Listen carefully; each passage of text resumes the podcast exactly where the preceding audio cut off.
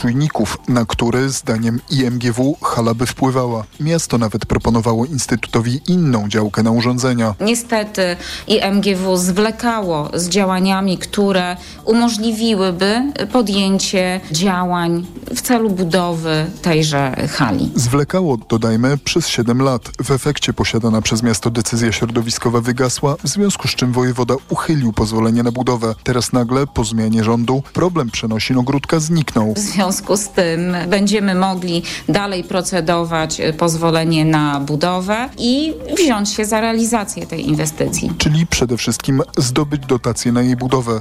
Miasto liczy tu na pomoc Ministerstwa Sportu. Jakub Medek, TOK FM. Kolejne informacje TOK FM o 12.20, teraz pogoda. Pogoda. Aktualnie zachmurzenie z przelotnymi opadami deszczu na północy kraju i w obszarach podgórskich, opady deszczu ze śniegiem, a w samych górach śnieg. Od 3 stopni w obszarach podgórskich na północnym wschodzie do 9 na południowym zachodzie. Radio TOK FM. Pierwsze radio informacyjne. Magazyn TOK FM.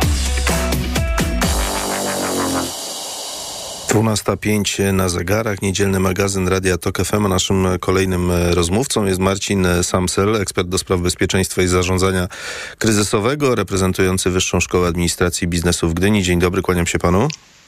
Dzień dobry, witam serdecznie. Nie dalej jak przed tygodniem na naszej antenie rozmawiałem z komandorem Maksymilianem Durą z Defense 24. Pan wówczas e, odezwał się także w trakcie tej rozmowy i, i zaprezentował swoje e, przypuszczenia dotyczące warunków, jakie muszą zostać spełnione.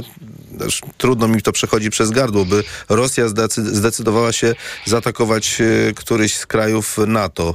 Pan myśli, że jest to możliwe? Niestety wszystko wskazuje na to, że tak. I myślę, że włodarze tego świata, politycy europejscy, a przede wszystkim wojskowi, zwłaszcza ze struktur natowskich, zdają sobie z tego, e, z tego sprawę. I wszystko na to wskazuje, że tak. A jakie są przesłanki? Bo jeśli racjonalnie ocenić potencjał e, militarny, gospodarczy, no, no to okazuje się, że NATO jako Pakt Północnoatlantycki razem E, wzięty, no, prezentuje dużo większe zasoby niż, niż Rosja, która dodatkowo uwikłana jest bardzo poważnie w pełnoskalową wojnę w Ukrainie.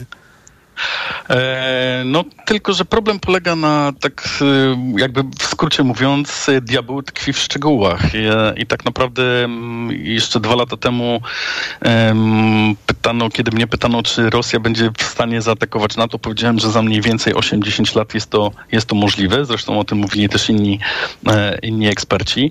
Natomiast to, co widzimy w ostatnim okresie i to, jak się układa też sytuacja geopolityczna, niestety wskazuje na to, że może to nastąpić znacznie, znacznie szybciej. Będzie to oczywiście taki atak szaleńczy, natomiast y, musimy sobie odpowiedzieć na pytanie, na co liczy Rosja. Znaczy, Rosja akurat przy tym ataku liczyłaby, że ta wojna będzie wyglądała zupełnie inaczej niż ta z Ukrainą. Będzie ten front znacznie węższy, mniejszy. A na to nie będzie zdolne do bardzo szybkiej reakcji, e, co pozwoli im zakończyć, e, przeprowadzić ten atak na przykład na kraje bałtyckie e, i kawałek Polski w krótkim okresie czasu, zająć pozycje obronne i dopiero wtedy jakby w skrócie powiedzieć naprawdę chcecie się nad to bić. E, takie, takie, do takiego założenia jakby wychodzą, mm, od takiego założenia wychodzą, wychodzą Rosjanie. E, więc e, kwestią jest tego, jak państwa europejskie, przede wszystkim państwa europejskie, przeszkodzą Rosjanom w tych planach i w tym, e, w tym przygotowaniu, bo tutaj mówimy o, o jednej zasadniczej jakby rzeczy. Rosjanom zależy na tym, żeby po pierwsze, no, zgodnie z taką ideą, ideą fix Putina, odbudować Imperium Rosyjskie, ale przede wszystkim połączyć się znowu granicą lądową e, z obwodem kaliningradzkim, z obwodem królewieckim, przepraszam.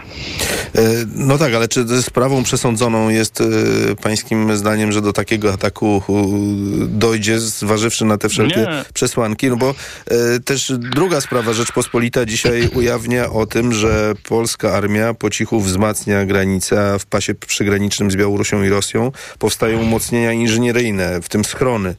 I teraz e, pytanie, czy, czy jest to konsekwencja tego, że porozumiały się już w tej sprawie także trzy inne kraje, które pan wcześniej wskazał, czyli Litwa, Łotwa i Estonia. Czy rzeczywiście istnieje jakieś poważne zagrożenie, które e, skłoniło do, do przeprowadzenia takiej, takiej inwestycji? E, przyspieszenie możliwości ataku przez